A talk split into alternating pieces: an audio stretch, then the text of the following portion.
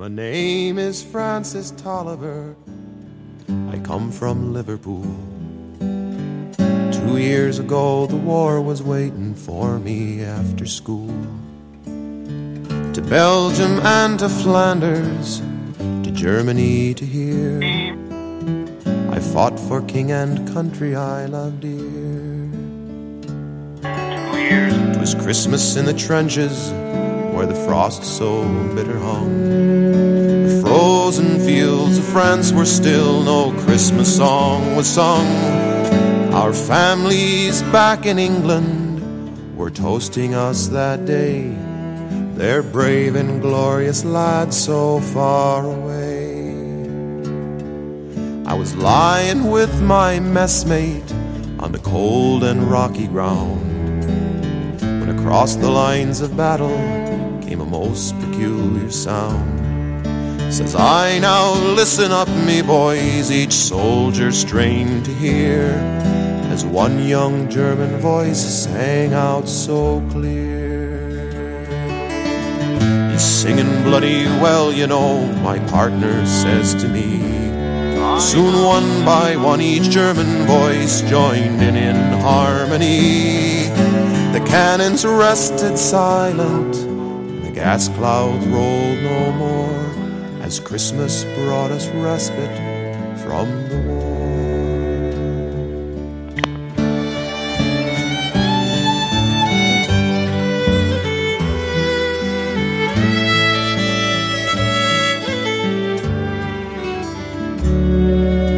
As soon as they were finished and reverent pause was spent, God rest ye merry gentlemen, struck up some lads from Kent. Oh, the next they sang was Stille Nacht, tis silent night, says I. And in two tongues one song filled up that sky. There's someone coming towards us, the frontline sentry cried. All sights were fixed on one lone figure trudging from their side. His truce flag, like a Christmas star, shone on that plain so bright as he bravely strode unarmed into the night. Then one by one on either side walked into no man's land. With neither gun nor bayonet, we met there hand to hand. We shared some secret brandy and wished each other well. And in a flare lit soccer game, we gave him hell. We traded chocolates, cigarettes, and photographs from home. These sons and fathers far away from families of their own. Young Sanders played his squeeze box, and they had a violin. This curious and unlikely band of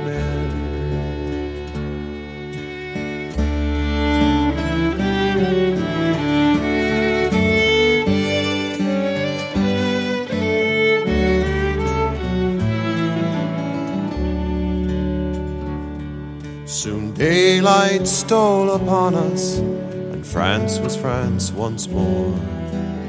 With sad farewells, we each began to settle back to war. But the question haunted every heart that lived that wondrous night Whose family have I fixed within my sights? It was Christmas in the trenches where the frost so bitter hung. Frozen fields of France were warmed as songs of peace were sung. For the walls they'd kept between us to exact the work of war had been crumbled and were gone forevermore.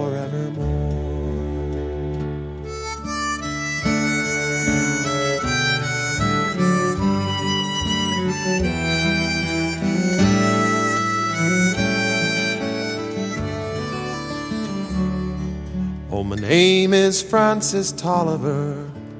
In Liverpool I dwell. Each Christmas come since World War One. I've learned its lessons well. But the ones who call the shots won't be among the dead and lame. and on each end of the rifle, we're the same.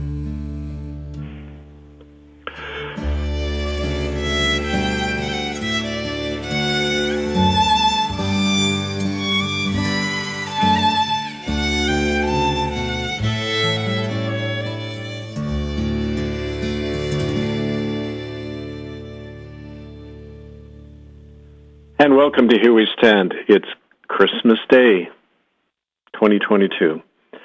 That song is very personal because when I was eight years old, I was in Edmonton with my grandparents, and I sat there by the Christmas tree, and my grandfather Ross Annett told me how he took part in that during World War One. This song and this show is dedicated to my grandfather Ross and to all of those who established peace that day in the midst of war. They didn't wait for it to be handed down. They created the peace themselves. Direct action. It's also dedicated to an unknown German soldier without whom you wouldn't be listening to me today or to the show because that soldier, and I think not accidentally, found grandfather when he was wounded and dying in the middle of a shell hole. Less than a year later, after they had fraternized and shared drinks in no man's land, that German soldier found Grandpa and brought him in to a Canadian Army field hospital, or otherwise I wouldn't be here today. Neither would any of my offspring. So I want to talk today about that and especially thank that unknown German and his descendants, not only for our lives, but for giving us a practical example of how we bring about change, how we start revolutions, if you like. Because revolutions start when armies go home in the middle of wars, the power of a state rests on their ability to control violence and hence control everyone around them and their own people. When the soldiers themselves say, nope, the war's over, it isn't just one day of fraternizing at Christmas, folks, because don't forget, yeah, they fraternized at Christmas and then they went back to killing each other. Although in some cases, like Grandpa was telling me, they deliberately shot high after sharing drinks and jokes with the Germans in no man's land. They deliberately didn't shoot at each other. That was a common practice. But the war carried on for years after that, except the example on the Eastern Front, where the Russian and German soldiers, when they fraternized, then turned around and went home and started two great revolutions, the Russian and the German revolutions of 1917 and 18, that overthrew monarchy in both countries. And so that example of direct action is something I want to talk about today because our topic is called A Revolutionary Reversal Remembering and Living the Forgotten Message of Christmas. Now, it's kind of like the, this whole story of what happened there in the middle of war, and it happens all the time in wars. If you know any veterans, they'll tell you about really similar incidents. And I like to use that as a metaphor for the war we're always in. People getting up out of the trenches that we've been placed in, or placed ourselves in, and fraternize with the so-called enemy. Because that story, like Jesus' birth story and his whole message and life. It shouldn't be sentimentalized. It shouldn't be romanticized and turned into a nice, comfy feeling because then it loses its revolutionary message, which is that peace, when declared by the soldiers themselves, always lead to fundamental change. It begins with the refusal to fight each other anymore. Fraternizing is the first revolutionary act, demonstrating that we can govern ourselves. The old saying is when armies collapse, revolutions begin. So when using that as a metaphor for everything we're doing, when we start governing ourselves, we create the change. We not only end the wars, we can end taxes, we can end the evil laws and the genocidal systems that we've campaigned against for so many years, and which is affecting all of us now with the COVID police state. This show has been dedicated for eight years now. It's the length of time of the Republic of Canada as well. And it's been dedicated to organizing, training, and mobilizing people to bring that change about. But that change begins first within ourselves. And it's a question I often ask people when we get together for the first time. They say, exactly how fed up and revolted are you? You've got to be revolted, sickened by the system, because it's only when you're truly revolted that you can revolt. Revolutions start in your own hearts when you're just not capable anymore of living under the old status quo. And so because of that, you're driven every day to search for something better, to create that new land and fight to create it rather than just talk about it or imagine it. What do we mean by revolutionary reversal? What does that have to do with Christmas? Well, don't forget that reversal is at the heart of the real meaning of December 25th, which, of course, wasn't Jesus' actual birthday. It's rather, it was the thing called the Roman festival of Saturnalia. So on Saturnalia, it was a, it was a one of the most important festivals in the Roman calendar, and what happened in Saturnalia was it was a great social reversal. On that day, the Roman slave owners would become the slaves, and the slaves would guard the clothing and status of the rulers to show that behind all the pomp and power, all of us are the same. It's like he said in the song, "On each end of the rifle, we're the same." And the illusions of riches and class difference and convention and power, all of that fades away. And they wanted to symbolize that. Now, what I find really interesting is that that is the day the early Christians chose to symbolize the birth and the message of Jesus, Yeshua. And I think that's no accident. His spirit reverses our social reality. Remember the saying, make the last first and the first shall be last? It's a great leveling and equality you, you hear about all the time in the Gospels, in the Sermon on the Mount. John the Baptist saying, All the high places will be made low, and the low high, till all mankind shall see God together. It's that vision that he embodied in what he called all the time the kingdom of heaven. Or in his Aramaic language, it actually was the realm of eternity. It's a world turned upside down by divine love. Like when enemies become friends across battlefields and end wars and oppression, not just for a day, but permanently. And like I said, that when that fraternization happened, not just for a day, but all over the Eastern Front, that's when the Russian and German revolutions began. It triggered it. And that Christmas miracle has to take root and take political and social flesh. It can't just be an individual example. We've got to generalize it so that we can say, look, as has happened before us in our past, we can then overturn the world of kings and bankers and priests, of the rule of a few over the many. That's what love commands. Now, it's interesting too. Right after that, in my hometown of Winnipeg, there was something, another fact, pretty much rewritten out of Canadian history, is something called the Winnipeg General Strike. It happened right in the wake of the Russian Revolution, and all guess who led a lot of the the, the strike action there was soldiers, disabled soldiers who'd come home from the war, who'd been ripped off, weren't being given the right pensions. They revolted. They took up arms, literally. And the Winnipeg General Strike was the first of its kind anywhere in Canada. And you know, again, there's that element of the people who've been through the battle, who see the system for what it is. And a soldier or a poor person or a native person, they know the score. They want to end it, not only because they, they want to, but they have to. They see there's no alternative for them. So that's the way things happen, and that's why the, the story of that Christmas in the trenches has, just like the gospel and the story of the birth narrative of Jesus, it's got a re- fundamental revolutionary implications for all of us and in all the work we do. Now, I'm addressing this today, of course, not to a general populace. I don't think that if you were part of the general herd out there, um, you would be listening to the show in the first place. I'm talking to those of you who have stuck with this movement, those of you like my good friends in many countries who are listening to this, who are part of our growing Republic Alliance movement, taking direct action on the ground. People who realize that, you know, this, this fight back we face all the time when our natural impulse to hold the world in common and take back the world it comes up against the vested interests all the time. The satanic ruler of this world and the few who try to rule over all of us, they take that message and they fog it. They turned it into religion. They dulled its revolutionary spirit and they turned it into this religious cult holiday of Christmas, which in practice is just an orgy of selfishness and greed, but also of murder, murder of the innocent.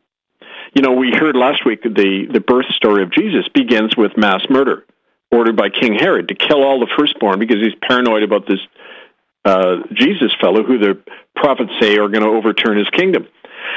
Similarly, this whole regime of Christian based genocide,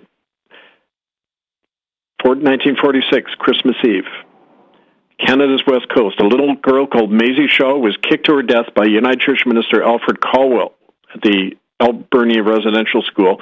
Now, what happened there was Maisie Shaw was kicked to her death down a flight of stairs by Alfred Caldwell as they were singing Christmas carols upstairs. Now, Harriet Nahanee witnessed it, and when she spoke of that at our first protest in Christmas in 1995, it blew open the whole lid of that genocide in Canada. Harriet was a witness, but picture for a moment Maisie Shaw lying dead on a basement floor at the hands of a Christian, while upstairs, other Christians are singing hymns pretending to honor Jesus. And that for me is a metaphor and a symbol of our whole society, especially Canada in this waning year of 2022, because that's the upstairs downstairs reality of murder lying beneath the appearance of our whole so called civilization. The truth is, and here's the key for a lot of you who are listening into this and want to know how to take action, because that's the purpose of this show. Not just to inspire you, but to try to organize and activate you. The truth is that how you view the, view the world and what you're willing to do and risk to change the world depends very much on whether you're upstairs or downstairs. And that's why 27 years ago this week, when Harriet and I rallied for the first time and brought this truth out, and she talked about the murder of Maisie Shaw, the whole movement and revolution that's launched, including the common law revolution all over the world now, that's being sustained and fed all the way along, not by people upstairs, the comfortable ones who believe all the illusions of society and don't know or don't want to know that there's murder of children going on in the basement while they sing their nice hymns. No, it's being sustained by people of the basement. Those of us who have either been born there or thrown down there, like in my case, those of us who have seen and borne in our own scars the criminal nature of this monstrous system that people dare to call civilization. We've seen it up close. We see how it kills our friends and our family members. And it's being we downstairs people who have died to overturn that whole sick arrangement. People like my friends Harriet, Bingo Dawson, William Combes, Harry Wilson, all of the people who died, homeless Native people, died to bring out this truth. And because they weren't supported, and because they acted on their own, and that truth was buried again, why do you think we have the COVID measures today? Why do you think you're all being forced to take measures that have been happening to Indigenous people all over the world for centuries, and in Canada since 1874? Because we didn't stand together, because we didn't get out of our trenches and join hands with people who we taught were, were taught were the enemy. Now, that upstairs downstairs world, I think it also reflects our personal dissociation. It's required it's by the system that we be dissociated. We live alongside and support its murder even as we condemn it. We pay for it even while we protest against it. Revolutionary reversal means we get rid of all the stairs, upstairs and downstairs. We get rid of our personal dissociation. We become free, integrated people who say, yes, we've got the blood of innocent on our, people on our hands. We live alongside and profit from murder every day. We've got to pull the plug on it. We can't live under it anymore. Now we organize and take action. And like we've talked about, before, it's that organization and action that's lacking. People seem frozen that's why, you know, at this time of year when people glibly utter words like genocide and police state, they're not abstractions. They're very real and personal for some of us who have felt the blows. I mean, one by one, I've seen my family and friends fallen, taken away. And, you know, the, the, the fact that there's still a few fighting is something that is buried at every moment. Every time we try to do something, it gets whacked down again these things go in waves, and it's important to hang in through the long nights. A few of us who are veterans who remember, keep that light going during the long night because the dawn comes again always, and we will then light the torches of the new generation off the light that we've sustained. And that's really our purpose. And I say that to all of you. And I think some of you know who I'm talking to. I don't want to say over the air, but you know who I'm I'm addressing in this. People almost willing to give up some days because you're so alone you're fighting so much alone. You face betrayal at every moment, all the time. It's a constant part of our menu. But you carry on anyway. And that's why the real reversal is the very fact that we're continuing. And as uh, one of my old friends once said, who I knew in my teens, Joe Hensby, he said, talking don't do shit which is true. You got to get out of the trenches and leave. You got to reverse the situation, the power arrangement. You got to reclaim our world, and you got to redeem it. We're going to hear a song about that at the break. Actually, beautiful song called uh, "Let America Be America Again." But let's talk frankly for a minute. To take that action, it isn't simply action we need because anybody can act. With the blindfold on, you don't act for very long. We have to recover imagination and not just memory, but the vision that comes out of that. Otherwise, it's pointless to talk about activism. We find that it takes a great shock, almost an exorcism, to break people out of that. Some of us come naturally to it. I know one of my friends, and you know who you are, listening from Australia right now. You're one of those few people who are determined to carry on. People like Mary Kelly in Dublin, Ireland, who this old woman would get up. She, I saw her do this in Pro Cathedral. She'd walk to the walk to the front of the church on Christmas service, and she started. She seized the pulpit from the priest and started talking about the Vatican policy of protecting child rapists and killers. The priest tried to grab her, and she, he cold cocked the priest. She cold cocked the priest right there, knocked him cold, and carried on talking. That's the kind of determination we need. We just can't stop. And it's those people who just are incapable of stopping. They're the ones who carry on, you keep that torch alive. But the question is, why is that quality not in more of us? It isn't just fear. It isn't just programming. There's a question of character. And the character is different in a lot of people. And to work close with people, you realize, and a good organizer does that, they don't talk. You can't organize anything over the internet or by phone call, ever. You don't do it in Zoom calls. You do it face to face and getting to know people, getting familiar, building relationships, knowing each other from what we've done, not what we've said, but who we are on the ground. That's the, the of thing lacking so much these days. And, you know, this is um, perhaps self evident. I don't know. Um, one of the things that I think is uh, especially apropos about this discussion today is this is very much, and aimed at certain people. Now, I know we've got a lot of American listeners. About half of my books and things are bought by people in America.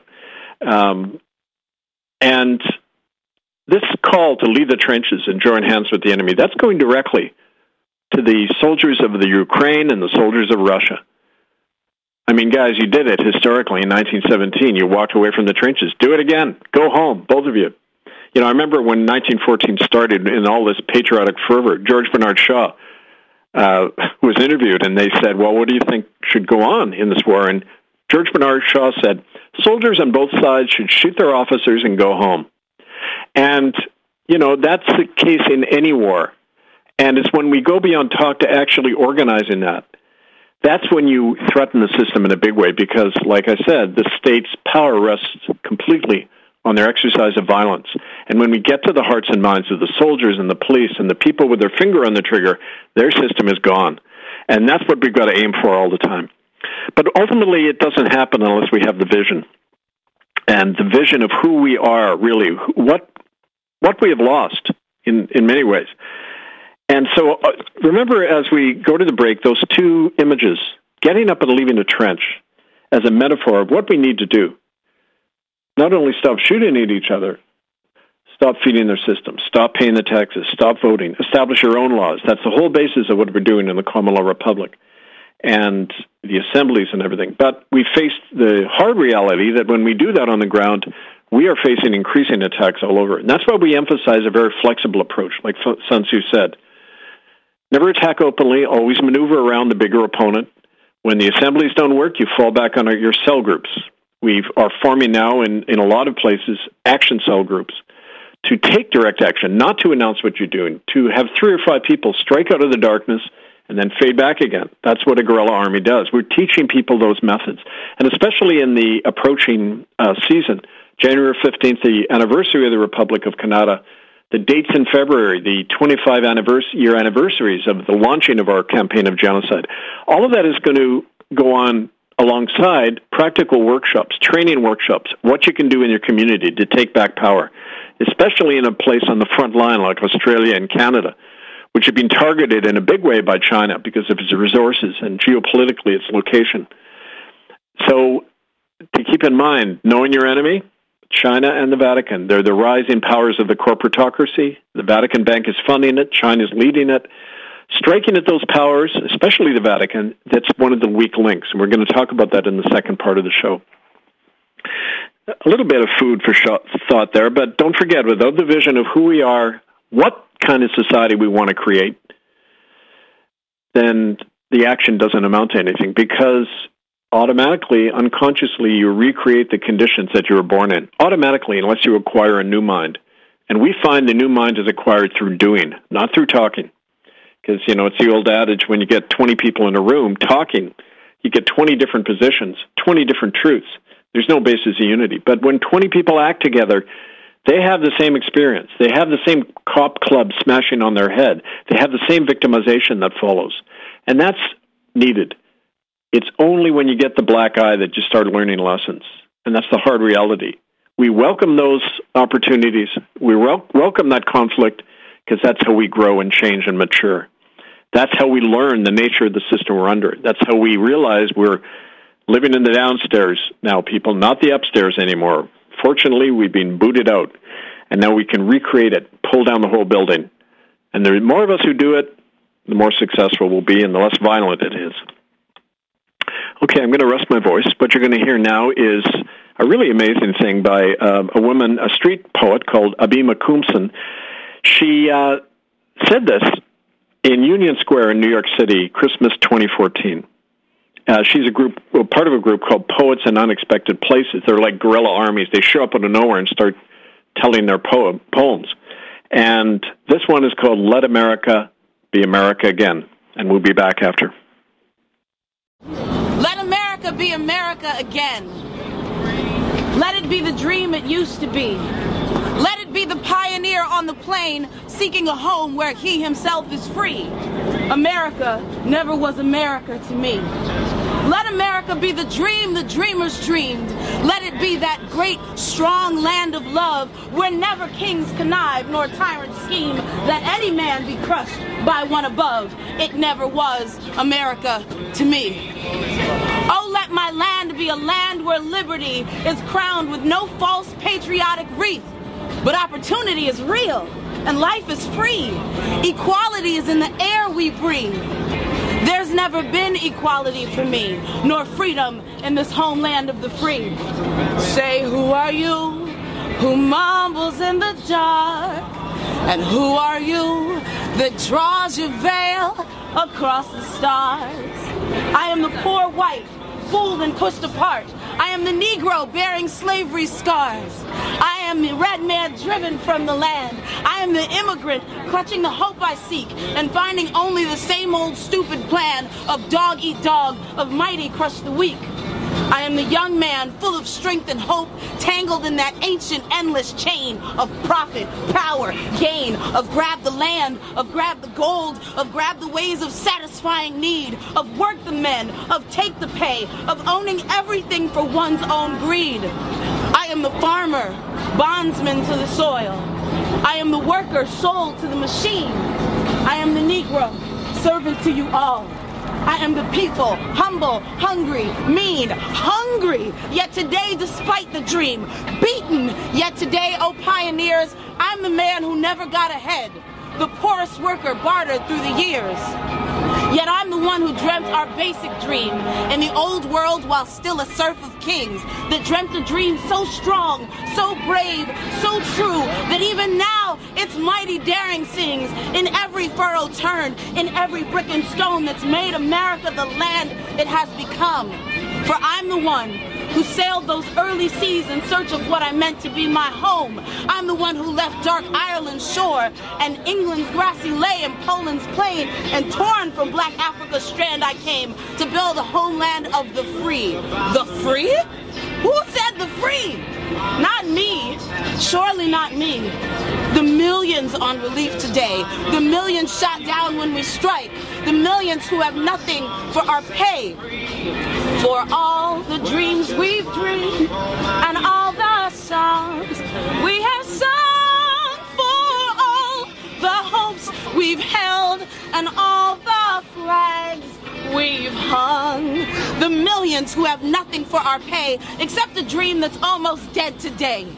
Oh, let America be America again. The dream that never has been yet and yet must be. The dream where every man is free. The land that's mine, the poor man's, Indians, Negroes, me, who made America, whose sweat and blood, whose faith and pain, whose hand at the foundry, whose plow in the rain must bring back our mighty dream again. Sure, call me any ugly name you choose. The steel of freedom does not stain.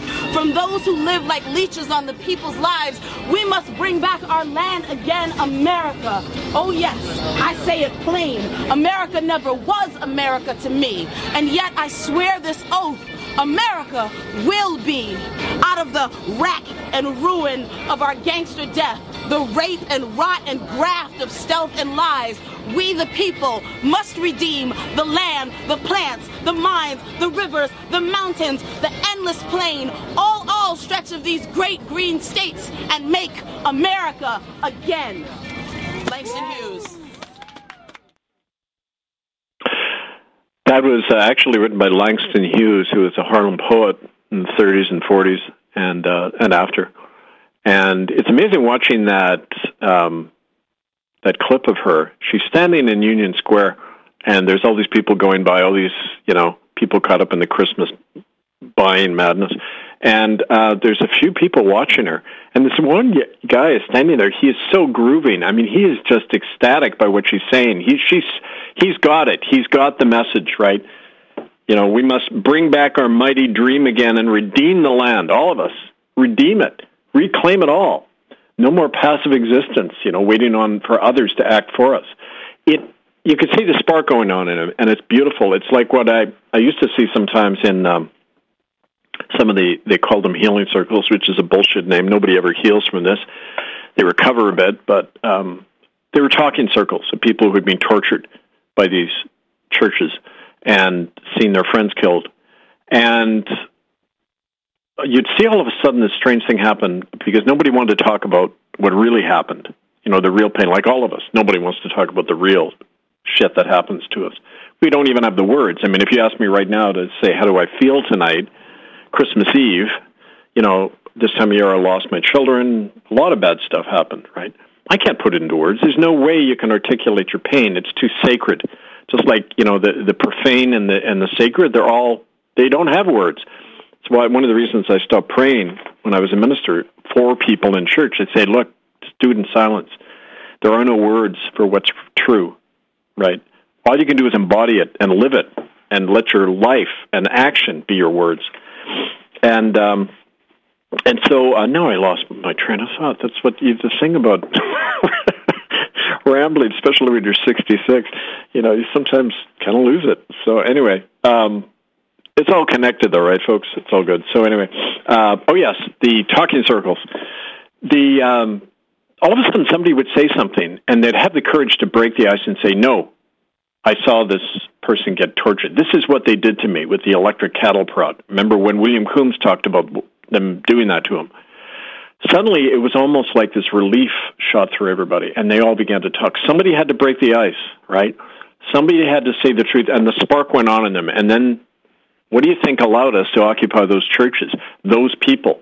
When they found that power in themselves, they weren't afraid of anything. What else could the system do to them? It's like how I feel now what else are you going to do, folks? Bring it on. you know, and when people often say, "How do you keep going?" Well, you just keep going because that's not only all that's left in your life, but that's all that should be in your life. How can you live alongside this stuff and not change it radically? So it doesn't happen again. So children aren't being killed as we speak anymore, right? So anyway, it's just common sense, but you you you can share that spark face to face, hand to hand, just like Grandpa did out there in no man's land with the German soldiers in 1915, and then his life saved by one of them. And you know, I wish I knew the name of that German family. I'd go to them and uh, not only thank them, but say, "Look, um, it's still the case now. We got to keep doing this, folks. End the war on ourselves, and then it'll end around us." So, um, on that note, one of the things I wanted to do was we've got about I don't know 20 minutes. No, Yes, 20 minutes. There is one of the things I wanted to share, and it was you you might have seen in the notice about the show today. I've written a new book again, 20 number 22. I always tend to write these books at Christmas for some reason. I guess it's part of the season, but my experience. And uh, this one is called A Tale of Two Brothers. And if you look at the last three books I've written, one has been, they're kind of like a trilogy. I, I wrote a book, first one, kind of the overview. It's called Memoirs of a Revolutionary. Look at the last 50 years of what's happened in the world, politically and economically. How did we get here to this corporatocracy? Memoirs of a Revolutionary. But then there are other, these latest two I wrote, The Land of Liberty. It's really a compendium. It's, it's a not so much fictitious novel, semi-fictitious novel, about our Annett history, past, present, and future. My ancestor Philip Bennett, who took up arms in the first rebellion in Canada to create a republic in 1837 in Ontario, what was Upper Canada, and in Quebec, Lower Canada.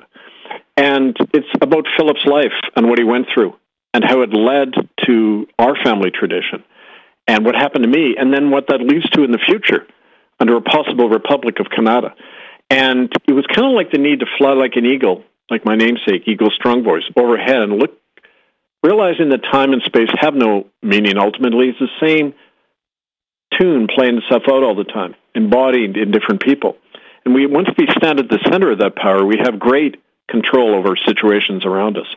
Something you learn, you either get killed by this stuff or you learn from it and become more than who you are.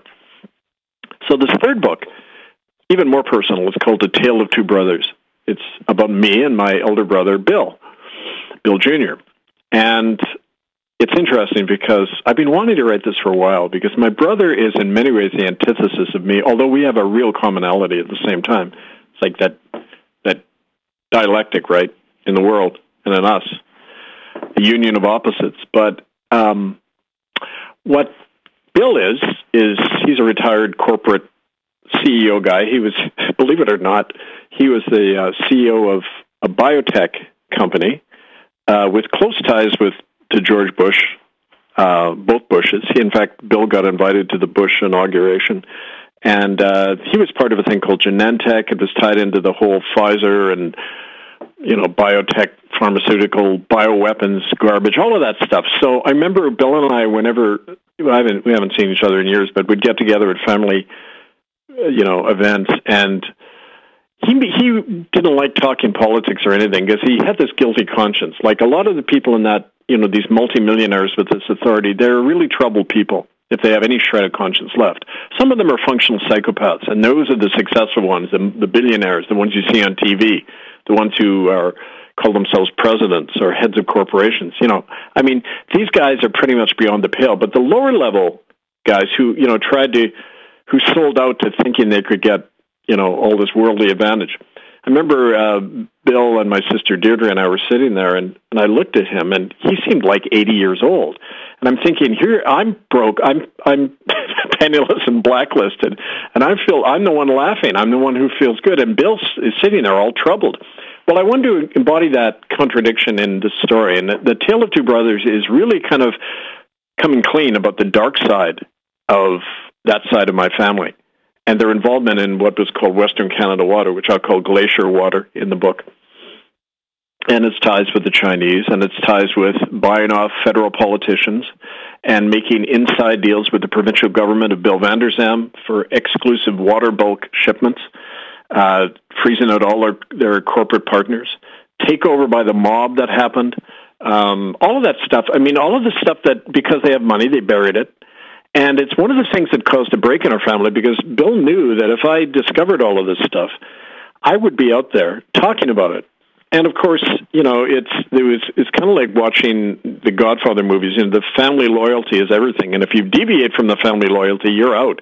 And that's pretty much what happened to me. I was very much ostracized, not only after I got fired by the United Church, but as I carried on in this, I could see the look in Bill's eyes. He's thinking, "Well, geez, if this guy's gone to the mattress over the United Church genocide. Think of what he might do over this criminality that we're involved in here, folks.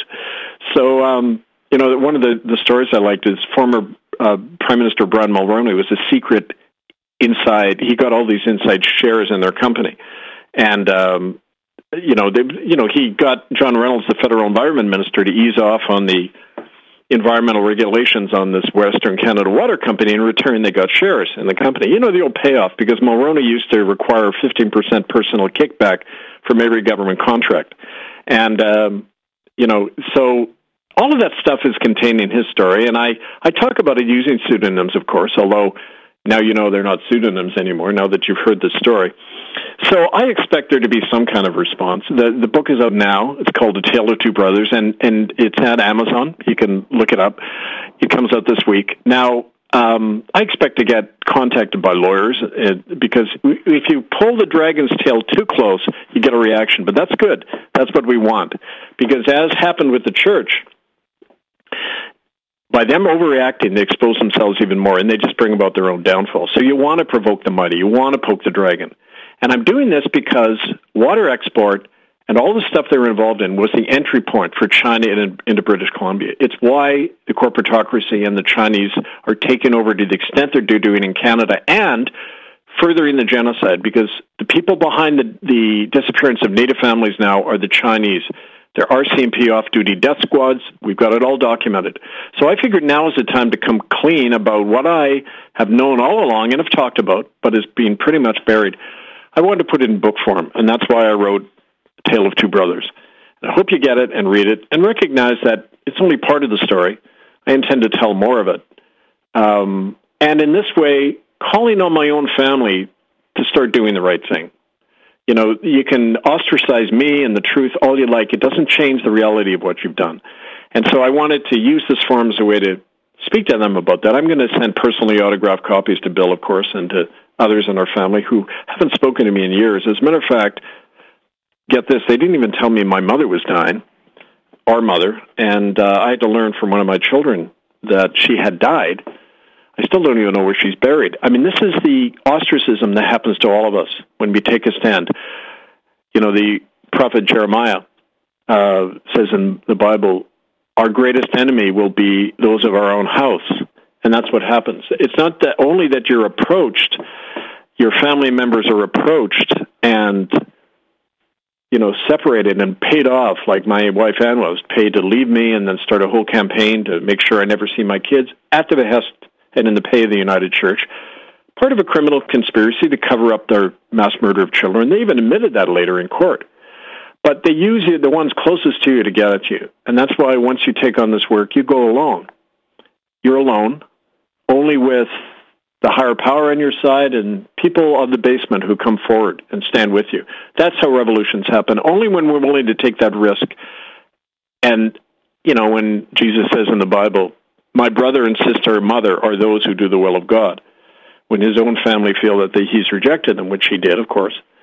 It's true for all of us. So I know in all of you in your loneliness, when you realize, look, what happened to my family, what happened to my ties, they're meant to fall away. Your real family step forward. Doing the right thing is something you've always had to do.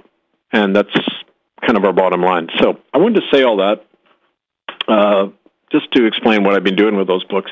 But the last 10 minutes, I want to also uh, share something personal. It's in one of my books called The Border, and uh, it was called Nativity. I wrote it uh, about our final Christmas before I got fired in Port Alberni.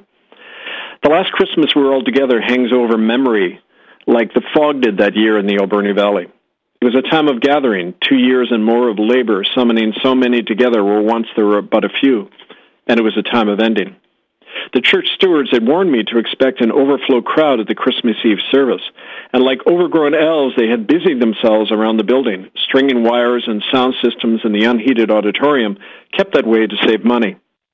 The snows had come early, and our food bank was already depleted. With my eldest daughter Claire, who was but five, I had walked to the church one morning in the week before Christmas, pondering the cold and the sermon, when I met the one who would pierce the fog for us. The woman stood patiently at the locked door, her brown aboriginal eyes relaxing as we approached. Her bare hand gestured at me. You're that minister, ain't you? she exclaimed as my daughter Claire fell back and clutched my hand. Before I could answer, the stranger smiled and nodded, uh, and then uttered with noticeable pleasure at her double entendre, they say you give it out seven days a week. I smiled and gripped Claire's hand reassuringly and replied, If you mean food, we're a bit short, but you're welcome to whatever's left. She nodded again and waited until I locked the door and picked up Claire, who was clinging to me by then. The basement was even colder than the outside air, and the woman, but the woman doffed her, her overcoat and uh, sighed loudly as We approached the food bank locker. I'm sorry there's not more, I began when I looked at the few things on the shelf, but she shook her head, and instead of saying anything, she looked at Claire, and the two of them exchanged a smile for the first time. I stared confused at the cupboard that was so bare. Finally, the woman said to me, The people in your church, you know what they need? And I set Claire down and shook my head. They need him. They sing about Jesus and they pretend they know him, but shit, they wouldn't spot him even if he came up and bit him on their ass. well, I smiled at that one and even dared a mild chuckle. You doing a Christmas play for the kids? Yep. I bet it's the usual bullshit with angels and shepherds, right? Yep. That don't mean nothing to those people. Why don't you do a story about, like, if he came to Port Alberni to be born right now? I laughed and felt oddly relieved. And she continued, My bet is he and Mary and Joseph, they'd end up sleeping in the Petrocan garage down a river road. The owner there lets us sleep in the back sometimes. And then she was gone. Well, I didn't try explaining the stranger to anybody or what her words had done to me. All I did was lock the food cupboard and lead Claire up to my office, where I cranked up the heat and set her to drawing. And then I sat on my desk and wrote for the rest of the day. The kids in church were no problem at all when they looked at my play. They got it immediately. The Indians who were in the pews at Christmas Eve, alongside all the dour white folks, took to the amateur performance like they had written it themselves. They laughed with familiarity as the Holy Family was turned away by the local cops and hotel owners and by church after church after church. It was mostly the official Christians who were shocked into open-mouthed incredulity at the coming to life of a story they thought they knew all about. As the children spoke their lines, I swear I saw parishioners jump like there were tacks scattered on the pews. Joe, I'm getting ready to have this kid. You better find us a place real friggin' quick. I'm trying, Mary, but Jehovah, nobody will answer their door. I guess because it, it's where lowlifes. Oh, no, look, there's a church up ahead. I bet they'll help us. Well, if you believe the Bible, whoever Jesus was loved to poke fun at his listeners and shock them out of their numbness and fog. Our play would have made him proud. As the eight-year-old girl who played Mary pleaded fruitlessly for help from a kid adorned in oversized clerical garb and was covered in scorn by the young priest, a sad moan arose from our congregation. But things took a turn when Mary and Joseph came upon an Indian played by one of the native kids. Sir, will you help us? My wife's going to have a baby. Sure, replied the native kid from experience. I got a spot in a shed behind the food mart. The owner lets us sleep in there all the time. And in a contrived scene of boxes and cans scattered where our communion table normally stood, Mary had her baby, as little homeless guys with fake beards and a stray res dog looked on. And one of the men urged Mary to keep her newborn baby quiet, lest the Mounties hear his cries and bust everyone for vagrancy. Voices were subdued that night in the church hall after the service over coffee, cookies, and Christmas punch, and the normal dull gazes and banal remarks were oddly absent. The Indians kept nodding at me and smiling, saying little and not having to.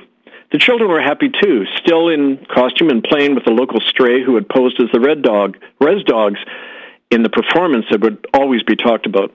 It was the white parishioners who seemed most pregnant that night, but they couldn't speak of it. It was one of my last services with them, and somehow they all knew it, since we had all entered the story by then. Because a churchly King Herod had heard a rumor and dispatched assassins to stop a birth and me even though by then it was already too late. My daughter Claire was not running and rolling with the other kids, but in her manner joined me quietly with her younger sister Eleanor in tow. Our trio stood there amidst the thoughtful looks and unspoken love as person after person came to us and grasped our hands or embraced us with glistening eyes. An aging Dutch woman named Oma Van Beek, who normally gave me only a slight nod after church, struggled towards me in her walker and pressed her trembling lips on my cheek. She said something in her native tongue as the tears fell from both of us. Well, later, when we were all scattered and lost, I would recall that moment like no other, as if something in Oma's tears washed away the filth and the loss that were to follow. Perhaps that looming nightfall touched my heart just then, for I gave a shudder as I looked at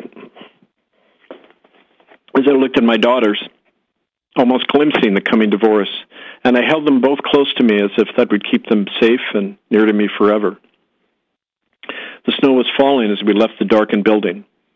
Kissing us gently as it had done years before, when as a baby Claire had struggled with me on a toboggan through the deep drifts of my first posting in Pierson, Manitoba on another Christmas Eve. The quiet flakes blessed us with, us with memory and settled in love on all of creation, even on the secret and unmarked graves of children at the local Indian residential school.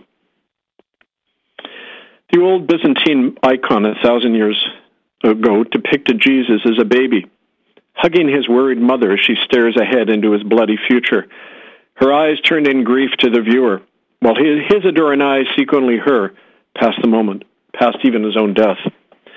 That image may still hang in the basement of my church, where I left it. That's called Nativity, and I like to read that to people every year, even though it's hard to remember and to read.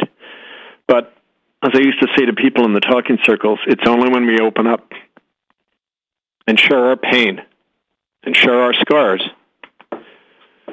that change happens first in us and then around us. We've got to have the courage to do that, folks. Remember that story of uh, Jesus appearing to his disciples, the the uh, resurrection story, which you can take literal or as a metaphor. It doesn't matter. But what did he do to prove it was him? He showed them the scars in his side, on his hands.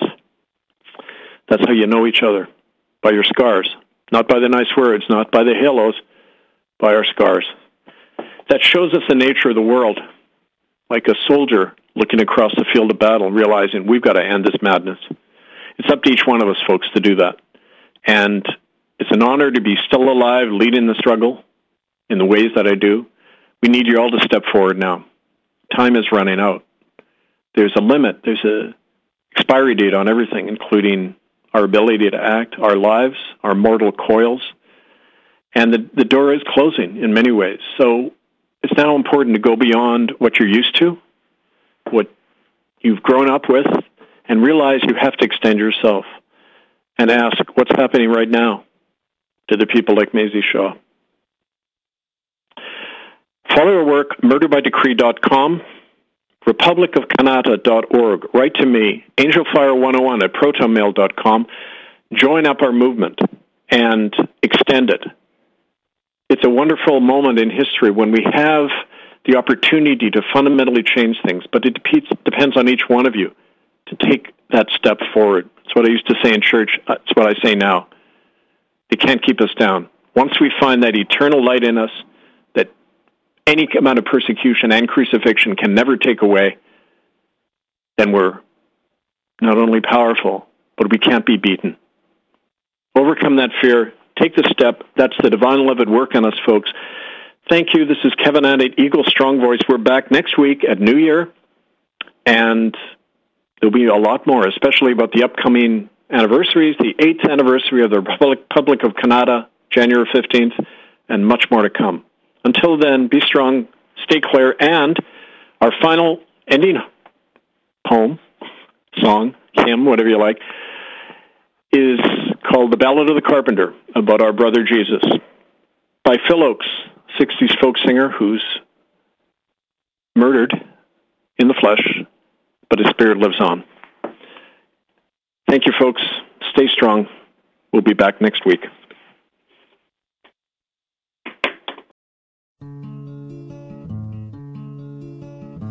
Jesus was a working man and a hero you will hear, born in the town of Bethlehem, at the turning of the year, at the turning of the year. When Jesus was a little lad, streets rang with his name, for he argued with the older men and put them all to shame. He put them all to shame. He became a wandering journeyman, and he traveled far and wide, and he noticed how wealth and poverty live always side by side, live always side by side. So he said, Come all you working men, farmers and weavers too, if you would only stand as one. This world belongs to you, this world belongs to you. When the rich men heard what the carpenter had done, to the Roman troops they ran, saying, Put this rebel Jesus down. He's a menace to God and man. He's a menace to God and man. The commander of the occupying troops just laughed and then he said, there's a cross to spare on Calvary's hill. By the weekend he'll be dead. By the weekend he'll be dead. Now Jesus walked among the poor, for the poor were his own kind, and they'd never let them get near enough to take him from behind to take him from behind. So they hired one of the traitors' trade, and an informer was he. And he sold his brother to the butcher's men for a fistful of silver money, for a fistful of silver money. And Jesus sat in the prison cell and they beat him and offered him bribes to desert the cause of his fellow men and work for the rich men's tribe, to work for the rich men's tribe. And the sweat stood out on Jesus' brow, and the blood was in his eye when they nailed his body to the Roman cross, and they laughed as they watched him die. They laughed as they watched him die. Two thousand years have passed and gone, many a hero too, but the dream of this poor carpenter remains in the hands of you, remains in the hands of you.